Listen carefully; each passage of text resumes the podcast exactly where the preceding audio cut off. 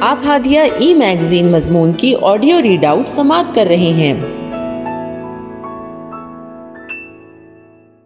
سامعین، السلام علیکم ورحمۃ اللہ وبرکاتہ۔ میں صفیہ یاسمین، ہادیہ کے شمارہ جنوری دو ہزار بائیس کے مضمون کی آڈیو پروگرام میں آپ کا استقبال کرتی ہوں۔ آئیے ہم اس کا آغاز ہادیہ کے زمرہ معمار جہاں تو ہے، جس کا عنوان ہے ہوئی دین و سیاست میں جزدم جدائی اور اس کی رائٹر ہیں یسرا شیخ۔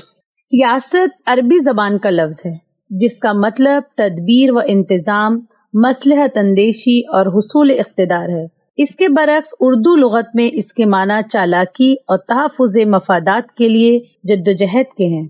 آج ہر وہ انسان جو خود کو بہت نیک و پارسا سمجھتا ہے، کہتا ہے کہ اللہ بچائے میری جان سیاست سے۔ اور یہ سوچ کر مطمئن ہو جاتا ہے کہ وہ راست پر ہے۔ لیکن یہی ہماری کوتاہی اور غلط فہمی ہے، جو کہ جو کمزوری کا رخ اختیار کر کے ہمیں حکومتی اداروں اور منصوبوں سے درکنار کر جاتی ہے، جس کے سبب آج ہم ہر پچھڑے پن کا شکار ہیں اور سیاسی اقتدار کھو چکے ہیں۔ ایک عام انسان یہ بات کہے تو سمجھ میں آتی ہے، لیکن تعصف یہ مجھے اس بات پر ہے کہ خود مسلمان بھی یہی سوچ رکھتے ہیں۔ اور یہ زبان کہتے ہیں، جبکہ ہمارے پاس نبی کریم صلی اللہ علیہ وسلم کی سیاسی زندگی کا سبق موجود ہے، جو ہمارے لیے اسوا اور مثال ہے۔ نبی کریم صلی اللہ علیہ وسلم کی سیاسی زندگی کا سبق ہمارے پاس موجود ہونے کے باوجود بھی اگر ہم یہی کہتے ہیں کہ اللہ مجھے سیاست سے بچا، تو یہ سوال پیدا ہوتا ہے کہ کیا اسلام میں وہ خوبی، وہ طاقت موجود نہیں جو سیاست جسے آپ گندگی سمجھتے ہیں کہ اس کو دھو ڈالے؟ یا نبی صلی اللہ علیہ وسلم کی سیاسی زندگی میں وہ فارمولا نہیں جو ہماری موجودہ سیاست میں سدھار پیدا کر سکے؟ جبکہ نبی کریم صلی اللہ علیہ وسلم نے دین اور سیاست کی تفریح کو مٹایا۔ اسلام، دین اور حکومت دونوں کا جامع ہے۔ چنانچہ آپ صلی اللہ علیہ وسلم بشیر بھی ہیں اور نذیر بھی یعنی رسول بھی ہیں اور صاحب امر بھی۔ اسے دھو ڈالنے سے میری مراد یہ نہیں کہ اس کا وجود ہی باقی نہ رکھا جائے، بلکہ اس کا وجود ایسا ہو جیسا اللہ کا فرمان اور جیسی نبی کی سیاست۔ دنیا پرست سیاست دانوں نے آج سیاست کو دلدل میں ڈال دیا ہے، جن کے لیے انہوں نے اپنی عزت داؤ پر لگائی اور انسانیت قربان کر بیٹھے۔ چونکہ نرم گرم روٹی، عمدہ کپڑے اور عالیشان مکان ماں نفسانی خواہشات جو انسان کی دنیاوی ضروریات سے تعلق رکھتی ہیں، اسے آج کا انسان کردار سے زیادہ ترجیح دے بیٹھا ہے اور اس سے زیادہ اعلیٰ و عرفہ کسی چیز کو نہیں سمجھتا اور اسی کی حوث میں انسانیت ختم کر کے مقام حیوانیت کے قریب سے قریب تر ہوتا ہوا اس کی آخری حد تک آ پہنچا ہے۔ انہی کے سبب سیاست ہمیں اتنی بری لگنے لگی ہے کہ اگر ہمارے گھریلو ممبرز کے ساتھ ذرا اونچ نیچ ہو جائے تو اس پر سیاست باز کا ٹھپا لگا دیا جاتا ہے۔ اب بھول جاتے ہیں کہ دو برتن کے آپس میں ملنے پر کھڑکھڑاہٹ تو ہوتی ہی ہے۔ سکون محال ہے قدرت کے کارخانے میں۔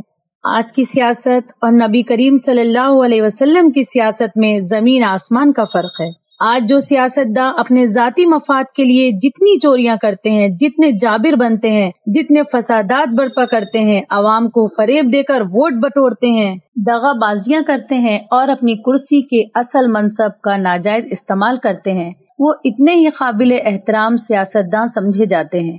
موجودہ وقت میں اہل سیاست کی توجہ کا مرکز ریاست کے معاملات چلانا نہیں رہ گیا، بلکہ کرسی کو حاصل کرنے کی دوڑ ہے۔ مختلف پارٹیوں کے نیتاؤں میں ہر وقت سرد جنگ رہتی ہے۔ مقابل و مخالف جماعت کے کارکنان کو مفت میں عجیب و غریب القبات سے نوازا جاتا ہے۔ قانون کو تو بس کاغذات کی حد تک ہی محدود کر دیا گیا ہے۔ ان ساری آلودگیوں کے بغیر موجودہ سیاست ادھوری ہے۔ موجودہ سیاست آج اگر دلدل میں ہے تو نبی کریم صلی اللہ علیہ وسلم کی سیاسی زندگی سے سبق لے کر اسے کمل بنا کر کھلانا ہمارا کام ہے کہ کس طرح نبی کریم صلی اللہ علیہ وسلم نے سیاست کو عبادت کی طرح ہر قسم کی آلودگیوں سے پاک رکھا، نہ کبھی جھوٹ بولا اور نہ ہی معاہدے کے خلاف ورزی کی۔ جبکہ آج کی سیاست چند ووٹ کی خاطر ہم سے جھوٹے وعدوں کے دم پر گدی پر جا بیٹھتی ہے۔ اسی گدی کے لیے عوام سے جھوٹ بول کر خود اپنی ہی عزت نفس کو پامال کرتی ہے۔ یہ ساری گندگی آج کی سیاست میں پھوٹ پھوٹ کر بھری پڑی ہے۔ جس کے مضر اثرات ہم پر کچھ یوں نمایاں ہو رہے ہیں کہ ہمارے لیے یہاں جینا دشوار ہوا ہے۔ بلکہ بات تو یہاں تک آ پہنچی ہے کہ اب کوئی سیاست دان خود کو ان گندگیوں کے بنا تصور کرنا گوارا نہیں کرتا۔ ان ساری گندگیوں کو مد نظر رکھتے ہوئے اکبر الہ آبادی نے کہا تھا، گورنمنٹ کی خیر یارو مناؤ، گلے میں جو آئیں وہ تانے اڑاؤ۔ کہاں ایسی آزادیاں تھی میسر انل حق کہو اور پھانسی نہ پاؤ۔ اس گندگی سے جو ہم دوریاں بنائے رکھے ہیں، یہ کہہ کر اللہ بچائے اس سیاست سے، اس سے دوری بنا لینا حل نہیں ہے۔ اس کے لیے کوئی الگ مشین کی تخلیق ہوگی، نہ آسمان سے کوئی مخلوق اتر کر اس کے زاویوں کو درست کرے گی، بلکہ ہمیں ہی اس آلودگی کو صاف کرنا ہوگا۔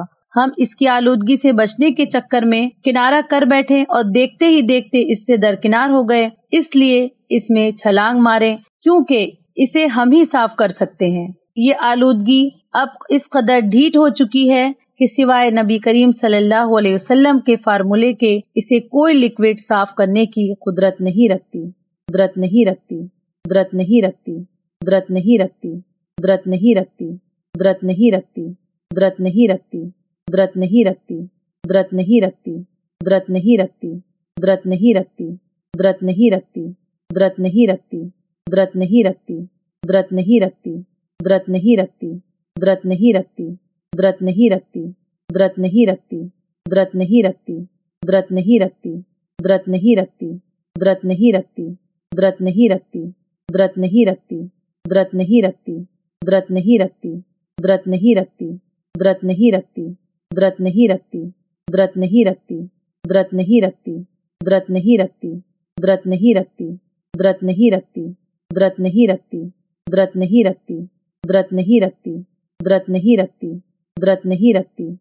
قدرت نہیں رکھتی قدرت نہیں رکھتی قدرت نہیں رکھتی قدرت نہیں رکھتی قدرت نہیں رکھتی قدرت نہیں رکھتی قدرت نہیں رکھتی قدرت نہیں رکھتی قدرت نہیں رکھتی قدرت نہیں رکھتی قدرت نہیں رکھتی قدرت نہیں رکھتی قدرت نہیں رکھتی قدرت نہیں رکھتی قدرت نہیں رکھتی قدرت نہیں رکھتی قدرت نہیں رکھتی قدرت نہیں رکھتی قدرت نہیں رکھتی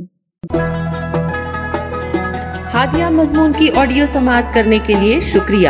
امید ہے کہ آپ کو پسند آیا ہوگا۔ ہمیں آپ کے مشورے کا انتظار رہے گا۔ اپنا مشورہ، تبصرہ اور مضامین editor at Hadiya dot in پر ارسال کریں اور ہادیہ ای میگزین کے مضامین کو پڑھنے کے لیے website W W W dot Hadiya dot in subscribe کریں۔ انشاءاللہ، ہم اگلے ہادیہ ای میگزین کے شمارے سے دلچسپ مضامین کی آڈیو لے کر حاضر ہوں گے۔ تب تک کے لیے اجازت۔ اللہ حافظ۔